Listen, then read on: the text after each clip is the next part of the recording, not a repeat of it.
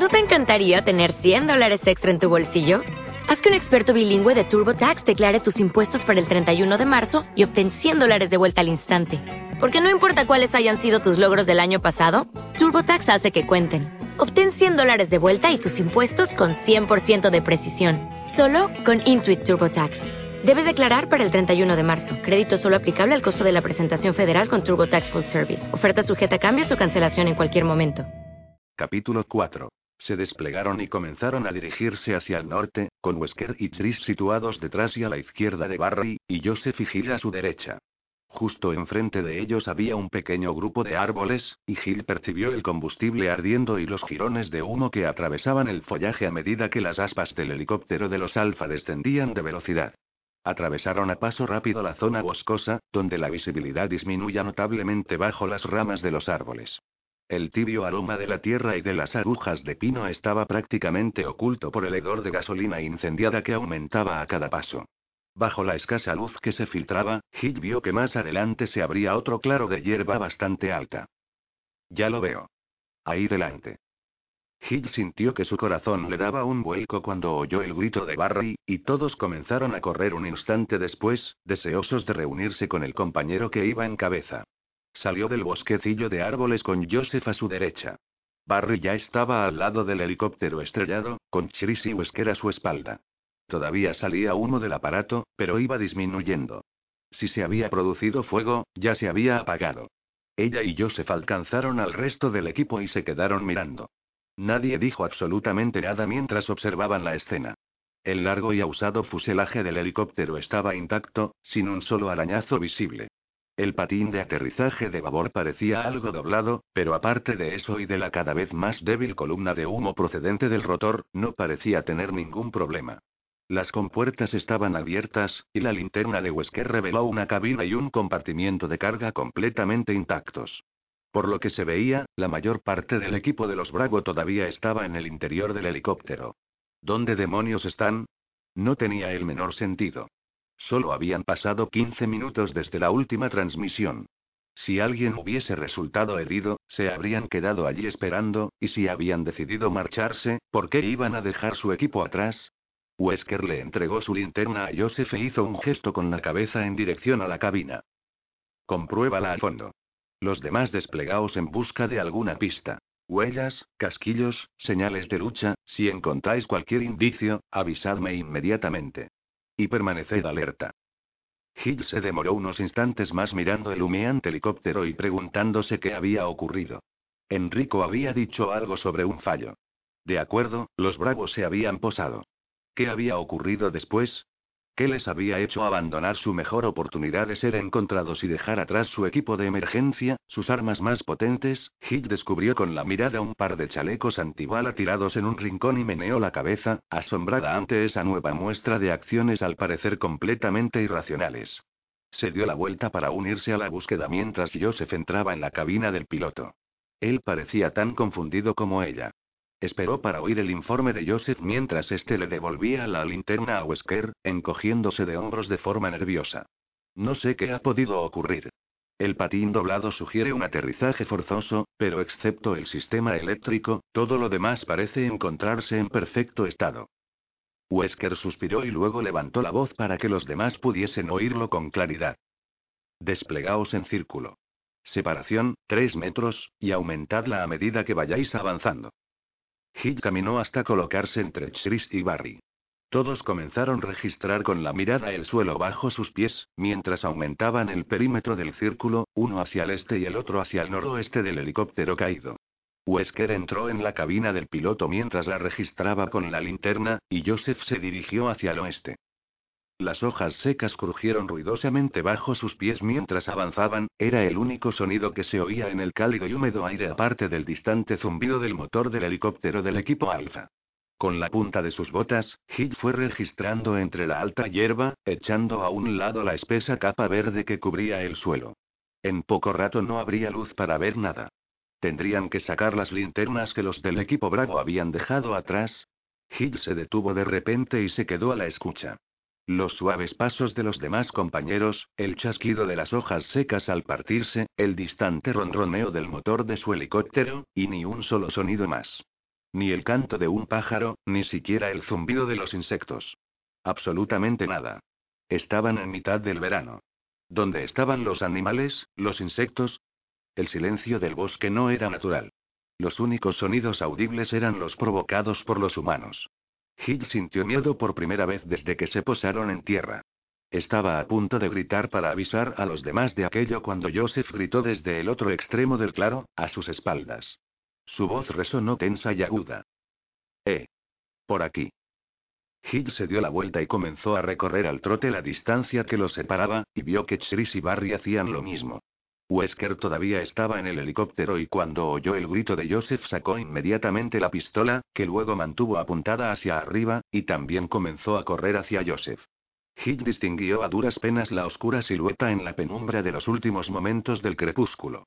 Estaba en cuclillas cerca de unos árboles situados a unos 30 metros del helicóptero. De repente, se sintió invadida por una sensación de desastre inminente y desenfundó instintivamente su arma al mismo tiempo que aceleraba el ritmo de su carrera. Joseph se puso en pie sosteniendo algo en su mano y lanzó un grito de terror antes de dejarlo caer, con los ojos completamente abiertos por el horror. La mente de Hill se negó por un instante a creer lo que había visto en la mano de Joseph. Una pistola de los Stars, una berreta. Hill corrió a mayor velocidad aún y se puso a la par de Wesker. Y la mano que todavía la empuñaba, arrancada a la altura de la muñeca. Se oyó un gruñido bronco y gutural a la espalda de Joseph, procedente de la oscuridad de los árboles. El sonido de un animal que gruñía, al que se unió el agudo aullido de otro animal, y de repente varias siluetas oscuras saltaron desde el bosque y se abalanzaron sobre Joseph, derribándolo. Joseph. El grito de Gil retumbó en los oídos de Chris, quien se detuvo inmediatamente y desenfundó su ar. Intentó tener una línea de tiro clara contra las bestias que estaban atacando a Joseph, pero lo que el delgado rayo de luz de la linterna de Wesker iluminó era una escena de pesadilla. El cuerpo de Joseph apenas se veía, completamente tapado por tres animales que estaban desgarrándole la carne con grandes mordiscos con unas enormes fauces goteantes de saliva. Tenían el tamaño y la forma de un perro, aproximadamente de un pastor alemán, pero ahí terminaba la similitud, porque parecían no tener pelo, ni siquiera piel. Bajo la luz de la linterna de Wesker se distinguían los rojos músculos y los blancos tendones mientras las criaturas destrozaban entre rugidos a Joseph con un frenesí de sangre. Joseph lanzó otro grito, un sonido líquido y gorgoteante, mientras se debatía débilmente en un intento por salir de debajo de sus salvajes atacantes. La sangre salía de borbotones de sus múltiples heridas. Había sido el grito de un hombre agonizante. No había tiempo que perder. Chris apuntó y abrió fuego. Tres proyectiles impactaron contra el costado de uno de los perros, mientras un cuarto disparo pasó por encima de él. La bestia solo lanzó un agudo gañido antes de derrumbarse, respirando pesadamente. Los otros dos animales continuaron con sus ataques sin hacer el menor caso de los disparos. Chris observó con horror cómo una de aquellas bestias infernales se lanzaba directamente a la garganta de Joseph y se la arrancaba de cuajo, dejando a la vista la palpitante carne llena de sangre y el hueso blanquecino. Todos los Stars abrieron fuego al mismo tiempo y lanzaron una lluvia de proyectiles explosivos contra los asesinos de Joseph. El aire se llenó de surtidores de sangre roja, pero las bestias siguieron intentando arrancarle trozos de carne al todavía tembloroso cadáver mientras las balas acribillaban sus extraños cuerpos. Finalmente, cayeron lanzando una serie de gruñidos broncos y aullidos lastimeros, y no volvieron a levantarse de nuevo. Alto el fuego. Chris apartó el dedo del gatillo, pero continuó apuntando con su pistola a las caídas criaturas, decidido a acribillar a la primera de ellas que levantara una sola pata.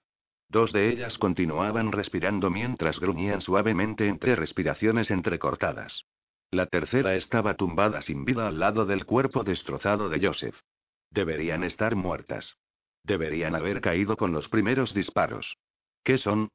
Wesker dio un único paso hacia la escena de la matanza, el cálido aire alrededor de ellos se llenó con el eco de broncos aullidos y de los sonidos de furia depredadora que resonaron mientras se acercaban al equipo de los Stars procedentes de todas direcciones. Al helicóptero, ahora mismo. Gritó Wesker. Chris empezó a correr, con Barry y Hill por delante de él, con Wesker protegiendo la retaguardia. Los cuatro atravesaron a la carrera el bosque a oscuras, y las invisibles ramas les golpearon el rostro y los brazos mientras los aullidos aumentaban de volumen y de ritmo. Wesker se giró y disparó a ciegas hacia los árboles que habían dejado atrás, mientras los demás corrían tropezando hacia el helicóptero que los esperaba, y cuyas aspas ya estaban comenzando a girar. Chris sintió que el alivio lo embargaba. Seguro que Brad había oído los disparos. Todavía tenían una oportunidad. Chris percibió con mayor claridad el ruido de las criaturas que los perseguían, el roce seco de unos cuerpos musculosos que arrastraban las hojas y apenas se preocupaban por esquivar los árboles. También distinguió el rostro pálido y con los ojos abiertos de par en par de Brad a través del cristal frontal de la cabina del helicóptero. La luz verde del panel de mando iluminaba con un resplandor enfermizo su cara desencajada por el miedo. Estaba gritando algo, pero el rugido de los motores impedía oír su voz, y el viento de las aspas había convertido el claro del bosque en un ondulante mar de hierba. Diez metros más. Ya casi estamos, de repente, el motor del helicóptero aceleró y el aparato saltó al aire, elevándose precipitadamente. Chris pudo distinguir un último atisbo del rostro de Brad. La única emoción que reflejaba era terror en su estado puro, el pánico incontrolable que lo dominaba mientras pulsaba botones y tiraba desesperadamente de la palanca de mando. No. No te vayas. Gritó Chris, pero los patines del helicóptero ya estaban fuera de su alcance. El aparato se lanzó hacia adelante y hacia arriba, alejándose de ellos a través de la oscuridad. Iban a morir. Maldito seas, Vickers. Wesker se giró y disparó de nuevo, y su esfuerzo se vio recompensado por el aullido lastimero lanzado por uno de sus perseguidores. Había al menos otros cuatro detrás de ellos y se acercaban rápidamente. Continuad. Gritó mientras intentaba apuntar al mismo tiempo que ellos corrían tropezando. Los penetrantes aullidos de los perros mutantes los hacían correr cada vez más deprisa. El sonido del helicóptero se desvanecía a lo lejos. El cobarde de Vickers se lo llevaba y huía a costa del resto del equipo. Wesker disparó de nuevo. El proyectil pasó muy lejos de su objetivo, y otra silueta sombría se unió a la manada que los perseguía. Los perros eran increíblemente veloces. No tenían ninguna oportunidad de escapar, a menos que, la mansión. Girad a la derecha, a la una en punto. Aulló Wesker con la esperanza de que su sentido de la orientación permaneciera intacto. No podrían dejar atrás a sus perseguidores, pero quizá pudieran mantenerlos alejados el tiempo suficiente para ponerse a cubierto. Se dio media vuelta y disparó el último cartucho del cargador. Vacío. Sacó el cargador vacío y manoteó en busca de uno nuevo en su cinturón mientras Barry y Chris se encargaban de cubrirlo, disparando por cada uno de sus lados contra la jauría que se aproximaba. Wesker metió un cargador lleno con una palmada, al tiempo que llegaban al borde del claro lleno de matojos y se metían de nuevo en otro grupo de árboles. Trastabillaron y esquivaron los árboles mientras tropezaban debido al terreno desigual, y los perros asesinos se acercaban cada vez más.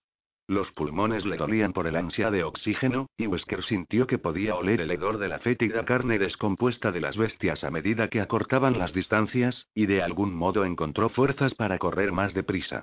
Ya deberíamos estar allí. ¿Tenemos que estar cerca? Chris fue el primero en verla a través de las sombras de los árboles. Una enorme monstruosidad iluminada por la luz de la luna que acababa de salir. Allí. Correr hacia esa casa. Por su aspecto exterior parecía abandonada. Las desgastadas maderas y piedras de la gigantesca mansión parecían estar a punto de desmoronarse. No se distinguían las dimensiones reales de la casa, oculta por las sombras de los setos que habían crecido demasiado y que la aislaban del bosque que la rodeaba. Un enorme porche frontal con unas puertas dobles era su única oportunidad de escapar. Wesker oyó el sonido de unas mandíbulas chasqueantes a su espalda, y se giró de un brinco para disparar intuitivamente al origen de aquel ruido mientras corría hacia la parte delantera de la mansión. Percibió un aullido gorgoteante y a continuación la criatura se desplomó al suelo. Los aullidos de sus compañeros aumentaron de intensidad, en un frenesí provocado por la emoción de la caza. Hill fue la primera en llegar a la puerta, y se abalanzó con el hombro por delante contra la pesada madera mientras agarraba uno de los pomos con la mano. Sorprendentemente, se abrió de par en par, y una brillante luz iluminó los peldaños de piedra que llevaban al porche. Se dio la vuelta y comenzó a disparar para cubrir a los tres hombres boqueantes por falta de aliento que se dirigían hacia la puerta. Se lanzaron hacia la puerta de la mansión, y Hill fue la última en entrar. Barry empujó con su considerable peso la puerta y la mantuvo cerrada frente a los aullidos que estaban a pocos metros. Se desplomó contra ella, con la cara roja y sudorosa, mientras Chris manoteaba el cerrojo del pasador y finalmente lograba hacerla correr para cerrar por completo la puerta. Lo habían conseguido.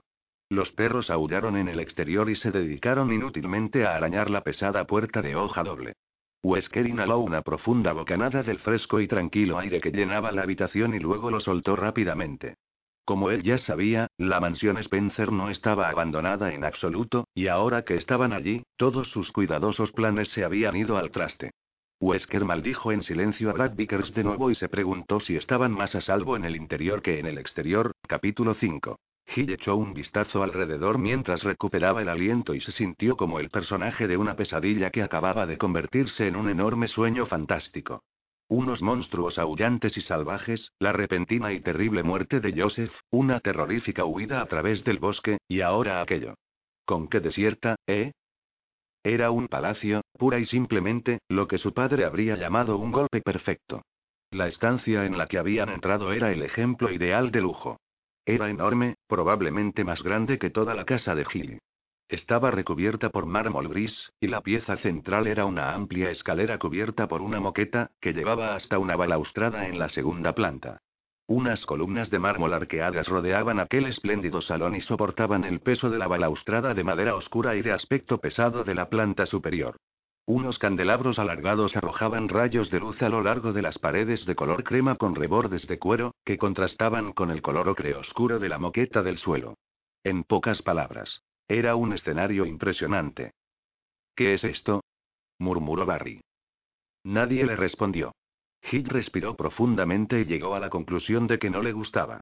Notaba una sensación de discordancia en aquella enorme sala, una atmósfera vagamente opresiva.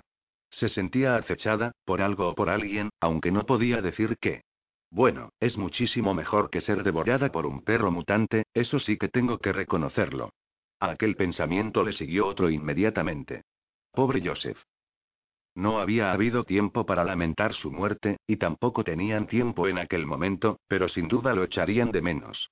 Se dirigió hacia la enorme escalera con la pistola en la mano, y el sonido de sus pasos sonó amortiguado por la gruesa alfombra que llevaba hasta ella desde la puerta delantera. Vio una antigua máquina de escribir sobre una pequeña mesa situada a la derecha de las escaleras, con una hoja en blanco colocada en su interior preparada para escribir en ella. Era una pieza de decoración bastante extraña, pero, aparte de ella, la enorme sala estaba vacía. Se dio la vuelta para encararse con los demás y se preguntó qué estarían pensando sobre ese lugar. Tanto Barry como Chris parecían indecisos, con sus rostros enrojecidos por el esfuerzo y sudando a mares mientras registraban con la vista la inmensa entrada. Wesker estaba agachado delante de la puerta examinándola detenidamente. Se puso en pie, con las gafas de sol todavía puestas y con el mismo aspecto tranquilo de siempre. La madera alrededor del pestillo está astillada. Alguien forzó esta puerta antes de que llegáramos nosotros. El rostro de Chris se iluminó por una oleada de esperanza. Quizá fueron los del equipo Bravo, ¿no? Es lo que yo pienso, asintió Wesker. La ayuda ya estará en camino, eso suponiendo que nuestro amigo Vickers se decida a llamar pidiéndola.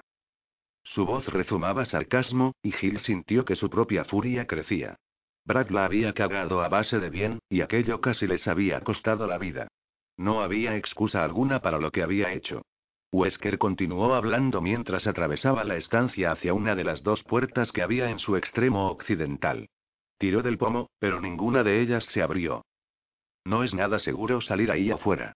Será mejor que echemos un vistazo por aquí hasta que llegue la caballería. Es obvio que alguien ha mantenido este lugar en condiciones habitables, aunque por qué y durante cuánto tiempo. Su voz fue disminuyendo de volumen hasta desaparecer. ¿Cómo andamos de munición?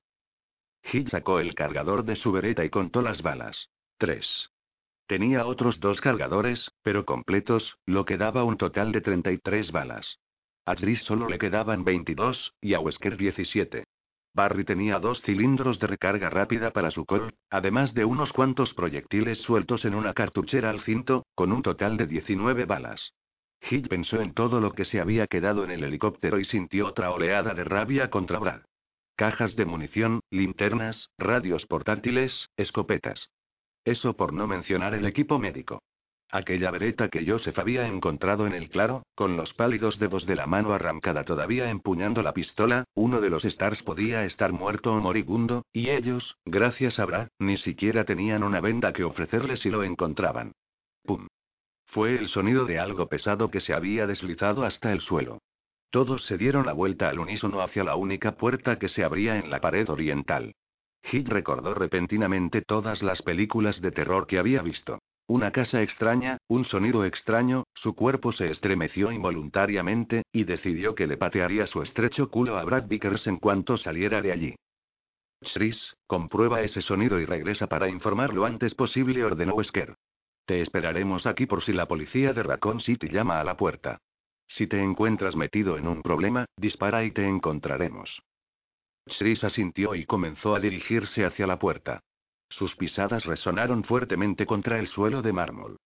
Hill sintió aquella sensación de premonición recorrerle todo el cuerpo de nuevo. Shris. Él se dio la vuelta justo cuando puso la mano en el picaporte, y Hill se dio cuenta de que nada de lo que pudiera decirle tendría sentido. Todo estaba ocurriendo con tal rapidez, la situación era tan terrible que no sabía por dónde comenzar, y él es un profesional entrenado, lo mismo que tú. Empieza a comportarte como tal. Ten cuidado, dijo finalmente. No era exactamente lo que quería decir, pero tendría que ser suficiente.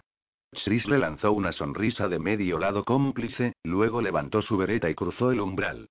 Hill oyó el tic-tac de un reloj y, a continuación, él desapareció después de cerrar la puerta tras de sí. Barry la miró a los ojos y le sonrió, con una mirada con la que quería decirle: No te preocupes. Sin embargo, Hill no pudo quitarse de encima la sensación de que Shris ya no regresaría. Shris registró con la vista la habitación y se percató de la exquisita elegancia del lugar. También se dio cuenta de que estaba solo. Quienquiera que hubiera provocado aquel ruido no estaba allí. El solemne tic-tac de un reloj carillón resonaba en el fresco aire de la habitación, y sus ecos rebotaban en los azulejos negros y blancos. Era un enorme salón comedor, de la clase que solo había visto en películas sobre gente muy rica.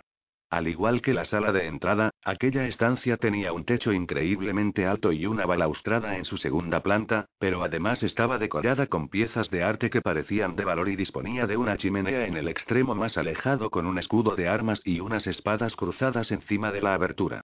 No parecía haber forma alguna de subir a la segunda planta de aquella habitación, excepto quizás una puerta cerrada a la derecha de la chimenea. Shris bajó su arma y comenzó a acercarse a la puerta, impresionado todavía por la evidente riqueza desplegada en la abandonada mansión en la que habían entrado los Stars. Las paredes de estuco de color beige de la sala comedor tenían unos rebordes de madera pulida de color rojo, y en el centro se extendía una larga mesa de madera que ocupaba toda la estancia. La mesa disponía de espacio para al menos 20 personas, aunque solo estaba puesta para un puñado de gente. A juzgar por la capa de polvo que cubría todo, no se había servido nada en aquel lugar desde hacía varias semanas.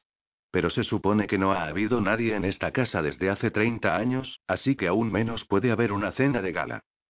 Spencer mandó cerrar este lugar antes de que nadie se alojase aquí, Shri sacudió la cabeza. Era obvio que alguien había rehabilitado el lugar hacía ya bastante tiempo, así que, ¿cómo era posible que todo el mundo en Raccoon City creyese que la mansión Spencer no era más que un montón de ruinas en mitad del bosque? Y lo que era aún más importante, ¿por qué Umbrella le había mentido al jefe Irons sobre el estado real de la propiedad? Asesinatos, desapariciones, Umbrella, Gilly. Era una sensación frustrante. Notaba que tenía buena parte de las respuestas, pero no estaba seguro sobre qué preguntas hacer. Llegó hasta la puerta y le dio la vuelta al pomo lentamente mientras escuchaba con atención para intentar percibir cualquier ruido al otro lado de ella. No oía nada aparte del tic-tac del viejo reloj carillón. Estaba apoyado contra la pared, y cada movimiento de su péndulo reverberaba con un sonido hueco, amplificado por la cavernosa estancia. La puerta se abrió y ante él apareció un estrecho pasillo que se dirigía a derecha e izquierda, iluminado únicamente por unas cuantas lámparas de estilo antiguo colgadas de la pared. Shris echó un rápido vistazo en ambas direcciones. A la derecha se abrían quizás unos 10 metros de otra sala de entrada, con una puerta al final, y otras dos puertas justo delante de él. La sala de entrada doblaba abruptamente a la izquierda de donde él se encontraba, ensanchándose. Vio un rastro de gotas marrones en aquel lugar. Arrugó la nariz al mismo tiempo que el entrecejo. En el aire había un vago olor, un ligero aroma a algo desagradable, a algo familiar. Se quedó en el umbral de la puerta mientras intentaba concretar el recuerdo de aquel olor. Un verano, cuando él todavía era un chaval, se le había salido la cadena de la bicicleta mientras daba un paseo con sus amigos. Había acabado en una zanja a un metro de distancia aproximadamente de los restos de un atropello. El cadáver reseco de lo que parecía haber sido una marmota. El paso del tiempo y el calor del verano habían disipado parte del hedor, aunque lo que quedaba era suficientemente asqueroso para hacerle vomitar todo su almuerzo, para mayor diversión de sus amigos, sobre el cadáver. Luego había respirado profundamente, y había vuelto a vomitar. Todavía recordaba la peste de la podredumbre reseca recalentada por el sol. Olía a una mezcla de leche agria y bilis, el mismo olor que impregnaba aquel pasillo, como si fuera un mal sueño. Fuump.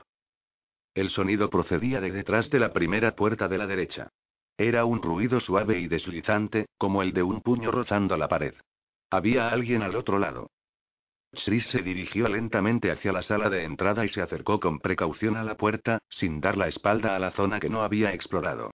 El ruido se detuvo mientras se acercaba, y Shris advirtió que la puerta no estaba realmente cerrada. ¡Qué mejor momento! La puerta se abrió completamente con un ligero golpe a una pequeña estancia en penumbra que tenía las paredes cubiertas de papel verde moteado. Un hombre de anchas espaldas se encontraba a poco más de seis metros de donde él estaba, medio oculto en las sombras y de espaldas a Gris. Se dio la vuelta lentamente, arrastrando los pies con la misma actitud que alguien borracho o enfermo, y el olor que Chris había notado antes le llegó desde el hombre en apestosas oleadas. Las ropas del extraño estaban hechas jirones y manchadas, y la parte posterior de su cabeza mostraba unos cuantos mechones sueltos de cabello. Debe estar enfermo.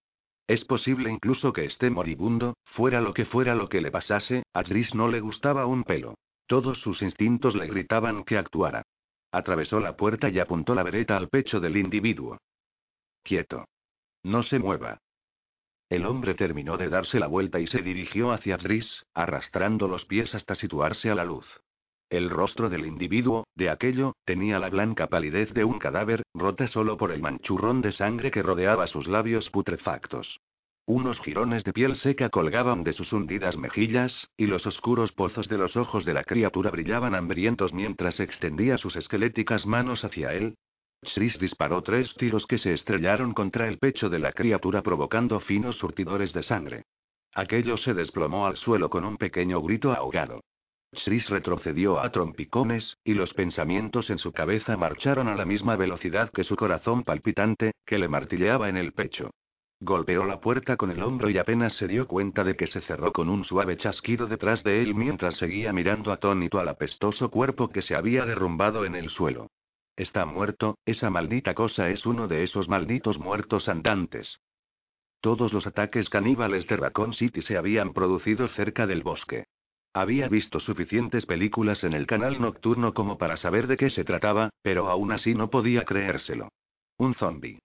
No, no, de ninguna manera, eso era solo ficción, quizás era algún tipo de enfermedad que se manifestaba por los mismos signos. Tenía que contárselo a los demás. Se dio la vuelta e intentó abrir la puerta, pero la pesada hoja de madera no se movió. Se habría cerrado al tropezar con ella, oyó un sonido detrás de él, como de algo húmedo moviéndose. Se dio la vuelta de nuevo, y los ojos se le abrieron como platos al ver que la criatura se movía espasmódicamente clavando las uñas en el suelo de madera, arrastrándose hacia él con silenciosa determinación. Shris se dio cuenta de que aquello estaba babeando, y fue la visión de los pegajosos espumarajos de color rosa acumulándose en charcos en el suelo lo que finalmente lo hizo actuar. Disparó de nuevo, dos tiros en dirección al descompuesto rostro levantado de la criatura. En su cráneo aparecieron dos agujeros negros que dejaron salir dos pequeños riachuelos de líquido y tejido carnoso en descomposición hacia su mandíbula inferior. La criatura putrefacta se desplomó finalmente con un largo suspiro en un creciente charco de sangre. Shris no se atrevió a esperar que continuara tumbada. Le dio otro inútil tirón al pomo de la puerta y después pasó cuidadosamente al lado del cuerpo para seguir avanzando por el pasillo. Movió el picaporte de la puerta situada a su izquierda, pero estaba cerrada con llave. Había un pequeño grabado en el panel metálico del picaporte, algo parecido a una espada. Almacenó aquella información junto al resto de sus confusos pensamientos mientras continuaba avanzando con la vereta en la mano, empuñándola con fuerza. Había un entrante a su derecha, con una puerta, pero hizo caso omiso de aquella abertura. Lo que quería era encontrar un modo de llegar de nuevo a la sala de entrada principal. Lo más probable era que los demás hubiesen oído sus disparos, pero tenía que suponer que habría otras criaturas como las que había matado. Era posible que los demás miembros del equipo ya estuviesen ocupados en salvar sus propias vidas. Divisó una puerta en el extremo de la sala, a la izquierda donde el pasillo giraba. Shris se apresuró en llegar a ella. El putrido hedor de la criatura, es un zombi. Llámalo por su nombre. Sintió deseos de vomitar. Se dio cuenta de que el hedor empeoraba a medida que se acercaba a la puerta y se intensificaba con cada paso que daba. Oyó el suave gemido justo en el momento que tocaba el pomo de la puerta, mientras su mente le decía que solo le quedaban dos balas en el arma. Sintió un movimiento en las sombras a su derecha. Tengo que recargar, tengo que encontrar un lugar seguro. Shris abrió de un tirón la puerta y se dio de bruces con los brazos extendidos de otra criatura tambaleante que lo esperaba al otro lado, con los dedos despellejados y engarfiados que se lanzaron sobre su garganta. Tres disparos. Segundos después, dos más. Los sonidos llegaban débilmente pero con claridad hasta la palaciega sala de entrada. Gille, ¿por qué no? Comenzó a decir Wesker, pero Barbie lo interrumpió y no lo dejó terminar la frase. Yo también voy, dijo mientras comenzaba a andar hacia la puerta situada en la pared oriental. Shris no desperdiciaría munición de esa manera a menos que no le quedase más remedio. Estaba claro que la necesitaba. Wesker cedió y asintió lentamente. Id. Os esperaré aquí. Barry abrió la puerta, con Gil pegada a su espalda. Entraron en una enorme sala comedor, no tan ancha como la sala de entrada, pero probablemente tan larga como ella. En el otro extremo había otra puerta, más allá de un gran reloj carillón cuyo tic-tac resonaba en el aire polvoriento y frío de la estancia. Barry se encaminó al trote hacia ella, con el revólver empuñado en una mano, tenso y preocupado. Dios, vaya tocada de pelotas de misión. A menudo, los equipos de Stars eran enviados a misiones peligrosas en las que las circunstancias eran poco habituales, pero esta era la primera vez desde que había comenzado como un novato en la que Barry sentía que la misión había quedado completamente fuera de control.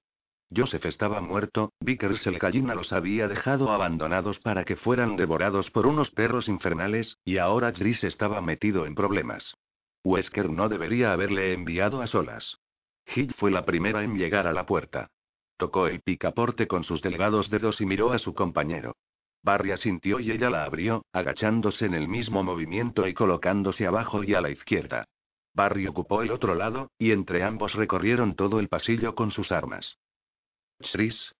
Dijo Gil en voz baja, pero no hubo respuesta. Barry lanzó un bufido después de olisquear el aire. Algo olía a fruta podrida. Comprobaré las puertas, dijo. Hill se limitó a asentir y se movió hacia la izquierda, manteniéndose alerta y concentrada. Barry se dirigió hacia la primera de las puertas, sintiéndose bien por tener a Hill a su espalda. Había pensado que tenía un poco de mal genio cuando la conoció después de ser trasladada, pero había demostrado ser una luchadora inteligente y capacitada, un miembro bienvenido al equipo Alpha. Hill dejó escapar un agudo grito de sorpresa y Barry se giró en redondo. El hedor a podredumbre había inundado de repente toda la estancia. Hill estaba retrocediendo de espaldas de una abertura en el extremo del pasillo, y su arma apuntaba contra algo que Barry no llegaba a ver. Alto. Su voz sonó aguda y temblorosa, y la expresión de su rostro mostró horror, entonces disparó una, dos veces, mientras seguía retrocediendo hacia Barry, y su respiración se volvió más rápida y entrecortada. Quítate, ponte a la izquierda. Barry alzó su colt cuando ella se quitó de la línea de tiro, y en ese momento apareció en su campo de visión un hombre de elevada estatura. Los brazos de la silueta estaban levantados en alto como si fuera un sonámbulo, y los dedos de sus manos estaban curvados como si fueran garras. Barry vio el rostro de la criatura y no lo dudó ni un momento. Disparó uno de los pesados proyectiles de su revólver, y la bala rebanó la parte superior de su cráneo color ceniza con un estallido. La sangre comenzó a bajar por los extraños y horribles rasgos de aquel ser hasta tapar los ojos, que se habían vuelto hacia arriba. Cayó hacia adelante y se derrumbó boca arriba a los pies de Gilly. Barry corrió a situarse junto a ella.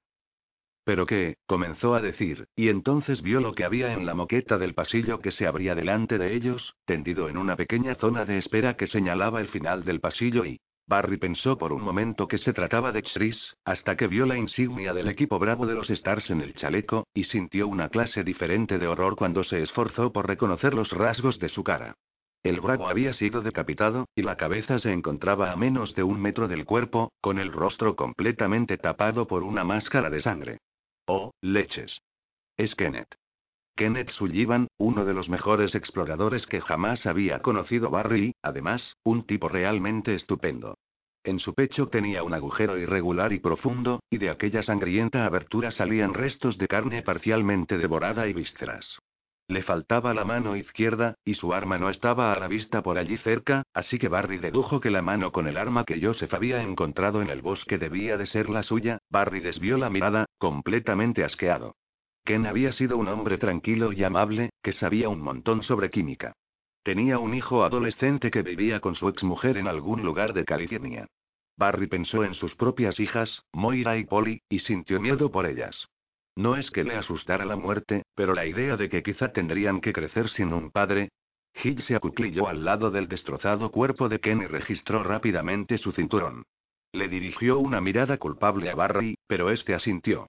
Necesitaban la munición, y estaba claro que a Ken ya no le hacía falta. Encontró dos cargadores de proyectiles de 9 milímetros y se los metió en el bolsillo de su costado. Barry se dio la vuelta y se quedó mirando al asesino de Ken con una mezcla de asco y curiosidad. No tenía la menor duda de que se trataba de uno de los asesinos caníbales que habían estado atacando a los habitantes de Raccoon City.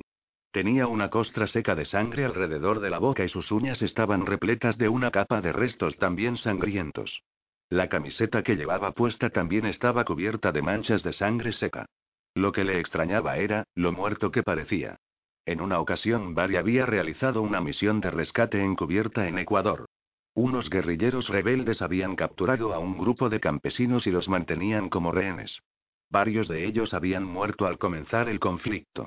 Los Stars habían capturado a los rebeldes, y Barry se había acercado con uno de los supervivientes para reconocer a los que estaban muertos. Las cuatro víctimas habían muerto debido a los disparos y sus cuerpos habían sido arrojados a la parte trasera de la cabaña de madera que los rebeldes habían utilizado como refugio.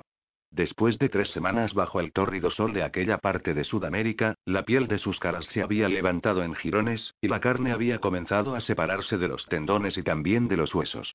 Todavía recordaba con total claridad aquellos rostros, y volvió a verlos cuando miró la criatura del suelo. Era el rostro de la muerte. Además, huele igual que un matadero en un día caluroso. A alguien se le olvidó decirle a este tipo que los muertos no caminan por ahí dando vueltas. Advirtió la misma confusión asqueada reflejada en el rostro de Hill, las mismas preguntas, por el momento, sin respuestas. Tenían que encontrar a Tris para reagruparse con él y con Wesker. Retrocedieron juntos por el corredor y comprobaron las tres puertas, sacudiendo y tirando de los pomos y empujándolas con el hombro. Todas estaban bien cerradas. Pero Chris ha tenido que pasar por una de ellas. No puede haber ido a ningún otro sitio. Aquello no tenía sentido, y aparte de echar abajo las puertas, no había nada más que pudiera hacerse. Deberíamos informar a Wesker sobre la situación, dijo Hill, y Barry asintió. Si por casualidad habían encontrado la guarida de los asesinos, iban a necesitar un plan de ataque. Atravesaron de nuevo la sala comedor a la carrera, y el aire rancio del lugar fue un alivio refrescante después de la hedora sangre y corrupción del pasillo. Llegaron a la puerta que daba a la sala de entrada principal y la cruzaron a paso ligero. Hill se preguntó qué conclusión sacaría el capitán de todo aquello. ¿Era realmente? Barry se detuvo en seco y registró con la mirada la elegante sala vacía. Se sentía como el tonto de un chiste que no tenía la menor gracia. Wesker había desaparecido. Capítulo 6. Wesker. La potente voz de Barry resonó multiplicándose por el eco de la estancia. Capitán Wesker. Se dirigió al trote hacia una hilera de arcos que había en la parte trasera de la estancia mientras le gritaba a Gil. No salgas de la sala. Gil se dirigió hacia las escaleras, sintiéndose casi mareada. Primero Chris, y ahora el capitán.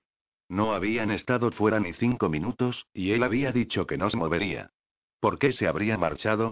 Miró alrededor en busca de signos de lucha, de un cartucho de bala, de una mancha de sangre, pero no había ninguna señal que indicara que había ocurrido.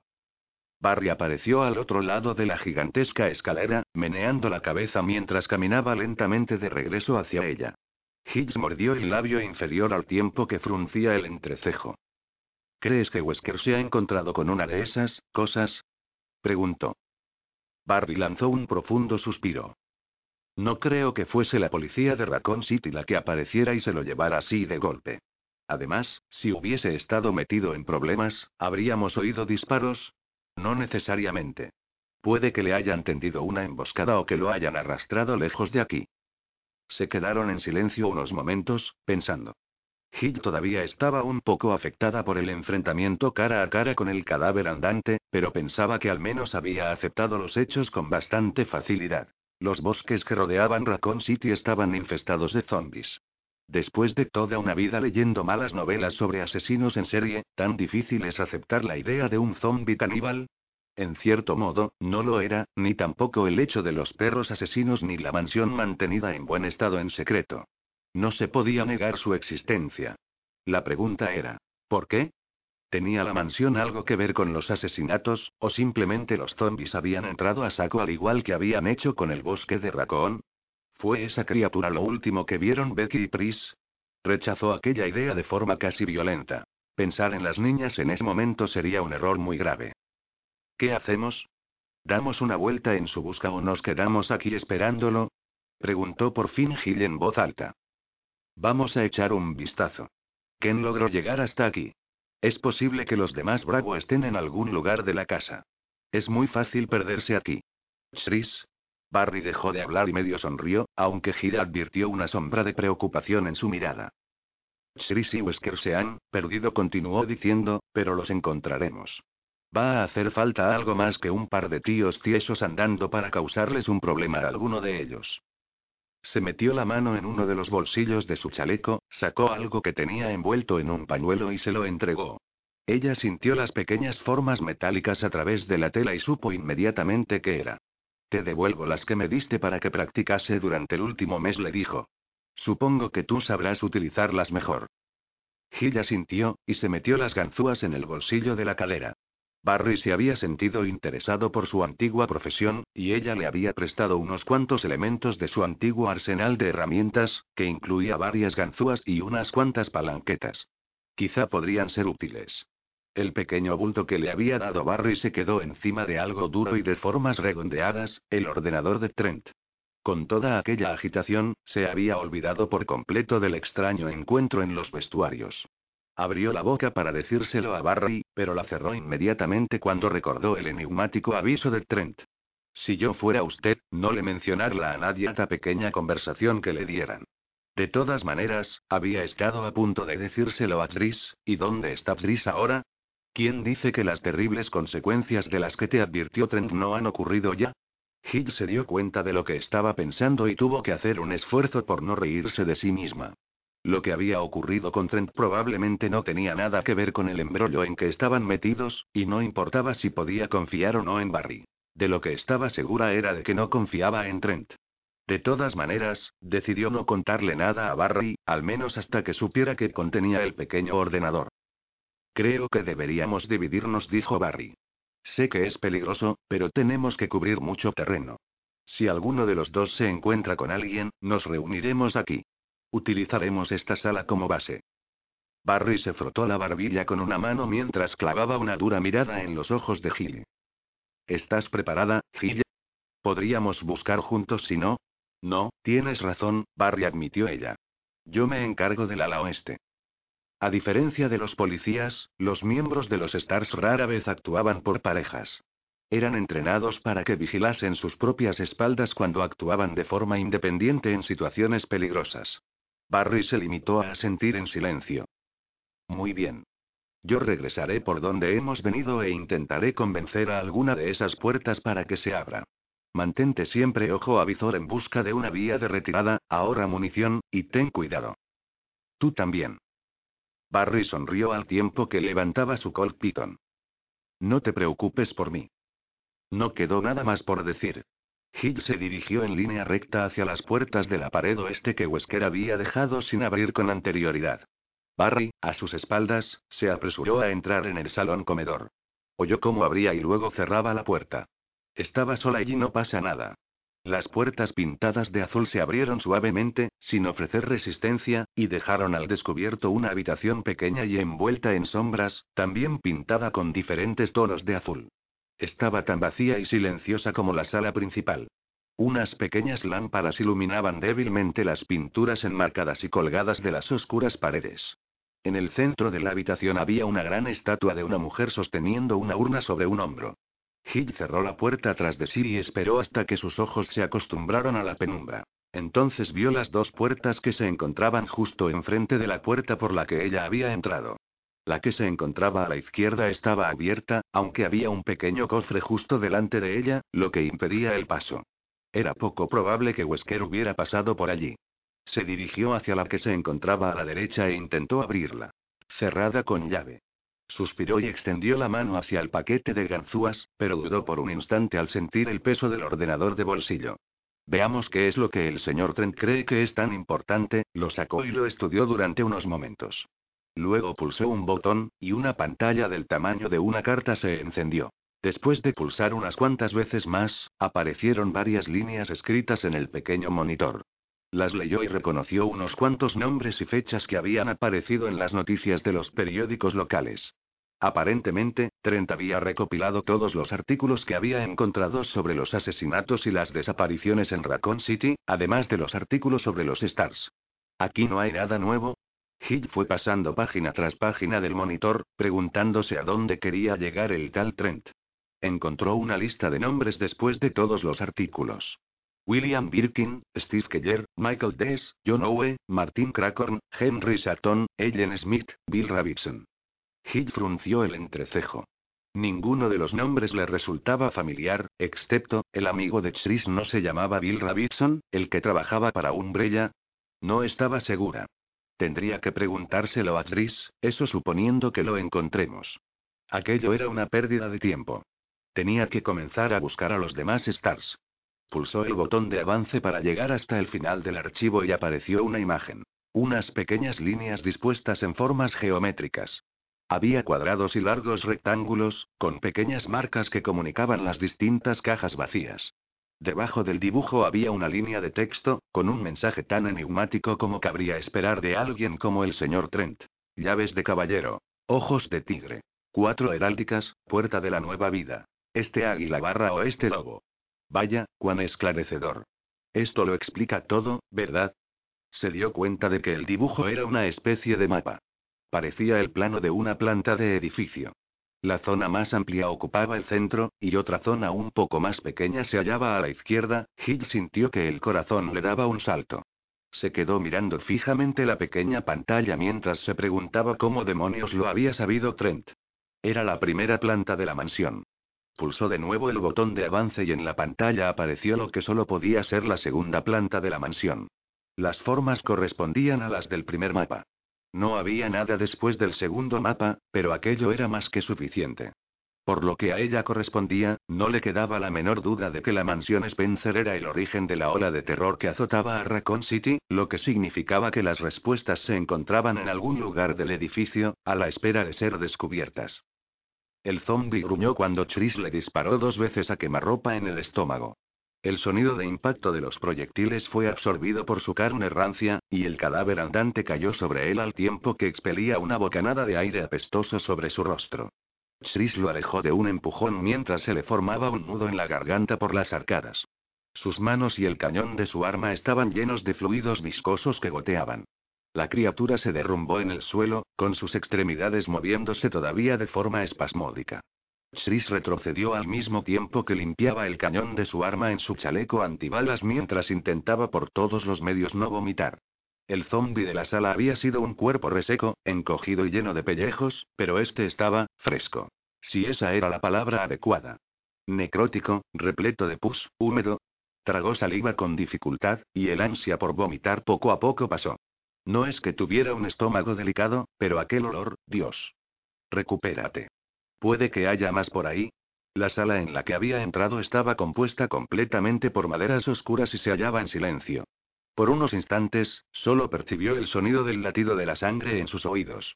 Bajó la vista al cuerpo que yacía a sus pies y se preguntó qué era, qué había sido. Había sentido su aliento cálido y apestoso en su propio rostro. No era un cadáver reanimado, aunque lo pareciese.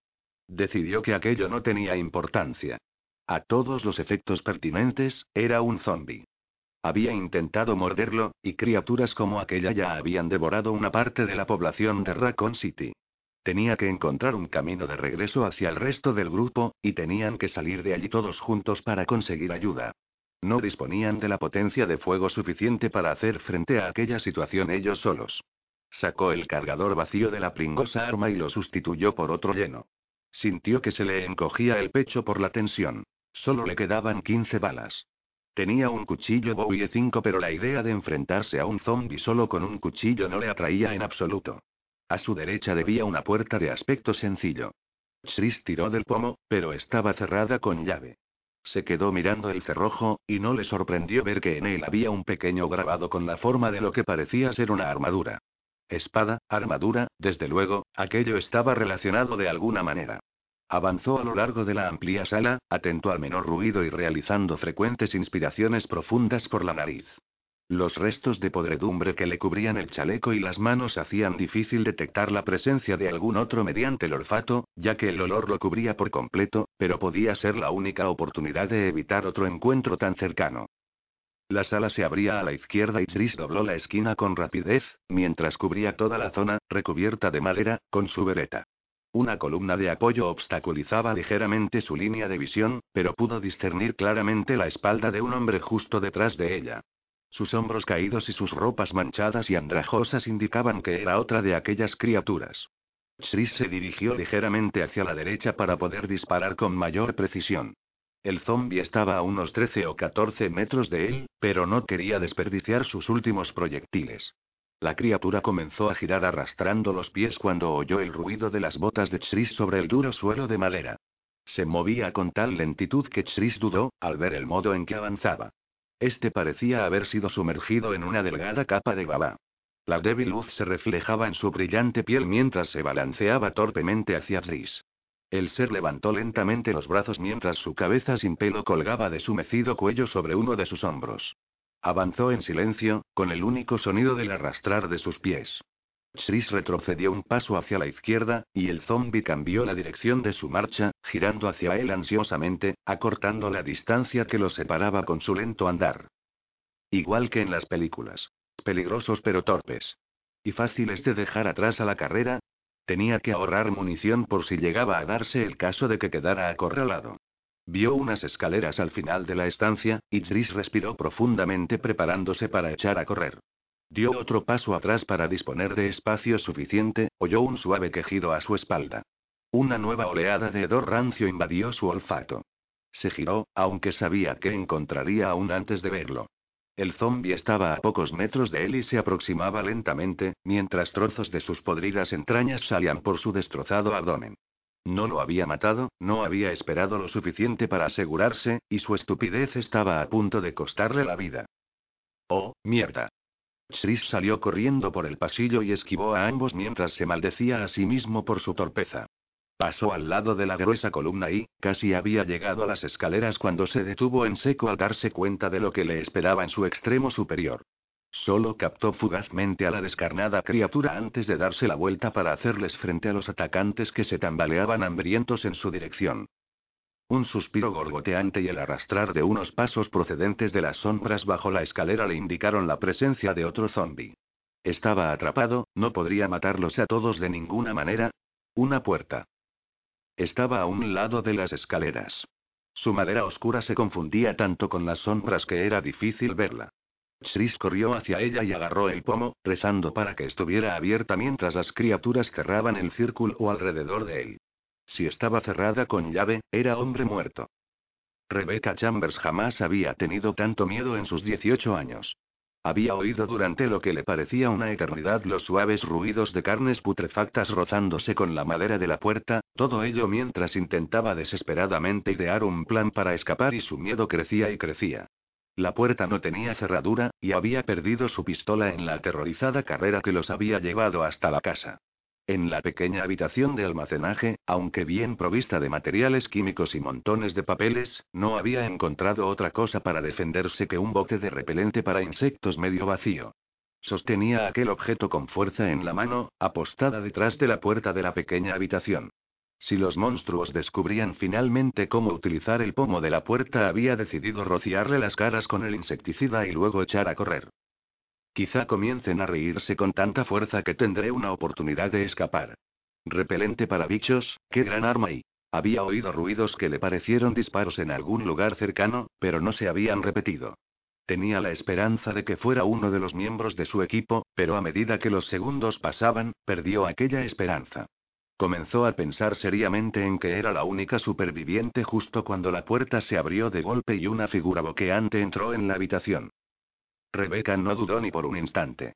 Dio un paso adelante y apretó el botón del aparato, lanzando una nube de rocío químico contra el rostro del supuesto atacante al mismo tiempo que se preparaba para echar a correr y griega. ¡Ah, La figura gritó y retrocedió de un salto hacia la puerta, cerrándola de golpe. Se cubrió los ojos y empezó a toser. No era un monstruo. Acababa de dejar fuera de combate a uno de los miembros del equipo Alfa. Oh no.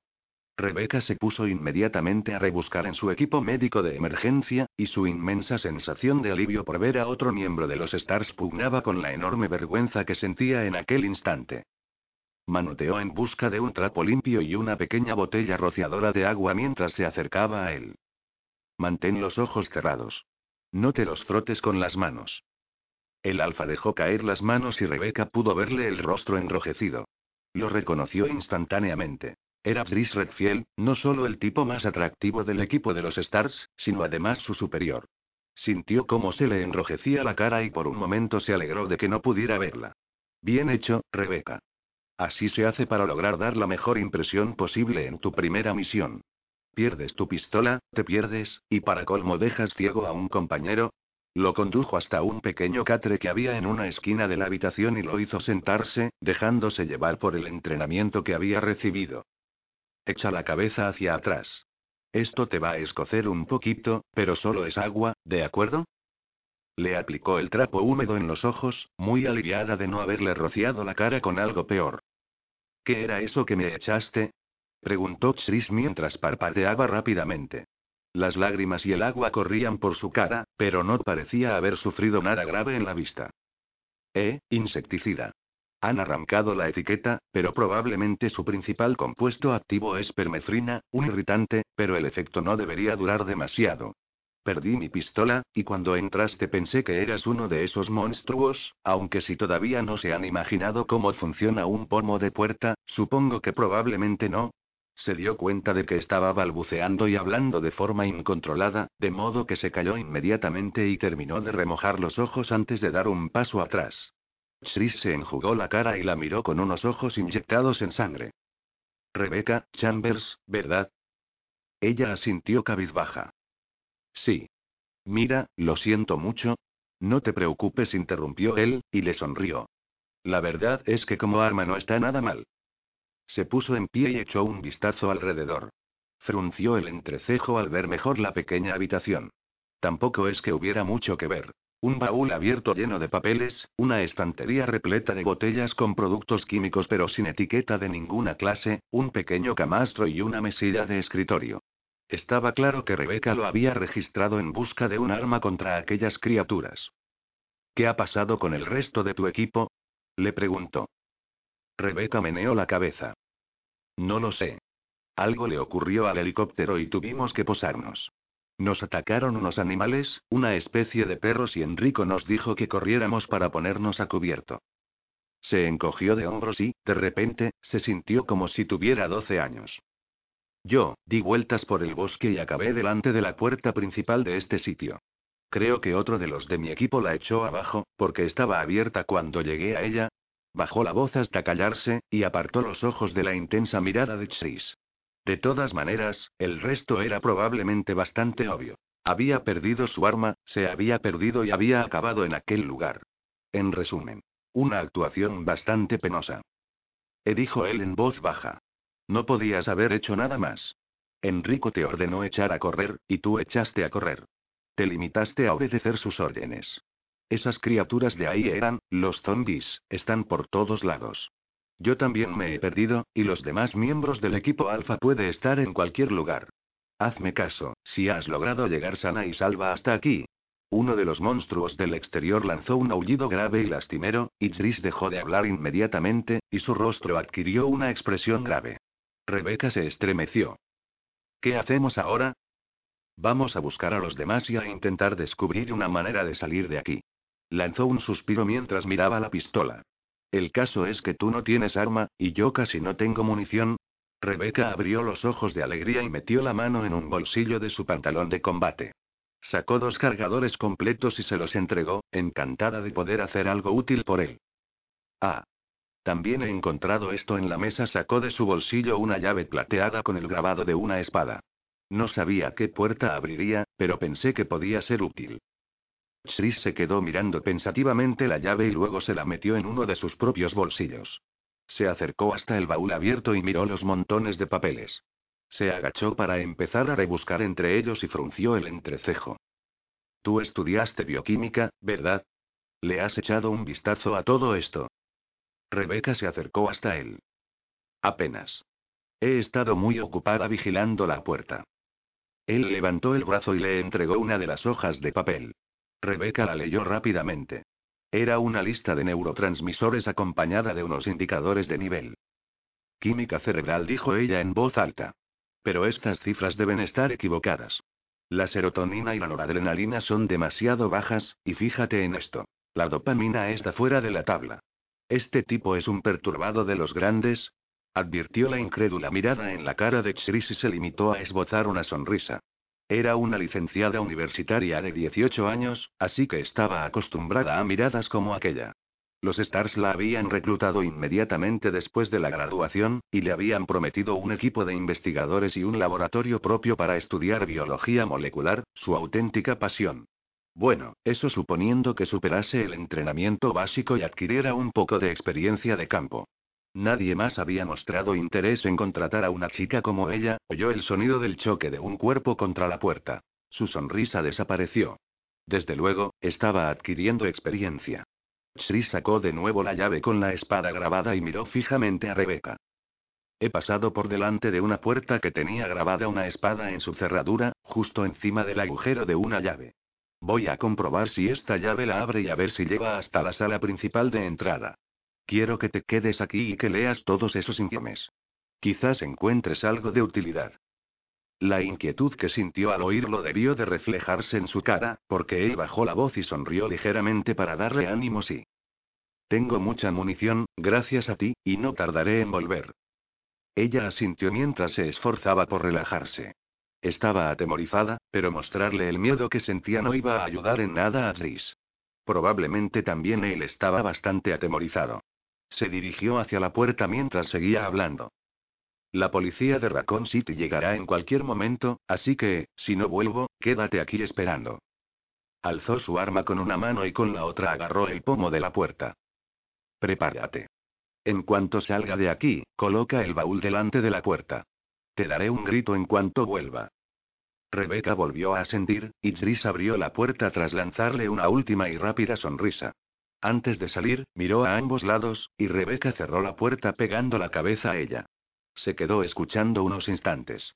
Durante unos cuantos segundos no oyó nada, y después sintió una descarga de cinco o seis disparos. Luego todo quedó en silencio de nuevo. Tardó unos cuantos minutos en mover finalmente el baúl para bloquear la puerta. Lo apoyó en la parte de las bisagras, para poder quitarlo de en medio con facilidad. Se arrodilló delante de él mientras intentaba aclarar sus pensamientos. Comenzó a revisar los papeles, procurando no sentirse tan joven e insegura como se sentía en aquel momento. Suspiró. Finalmente, sacó un fajo de hojas y empezó a leer.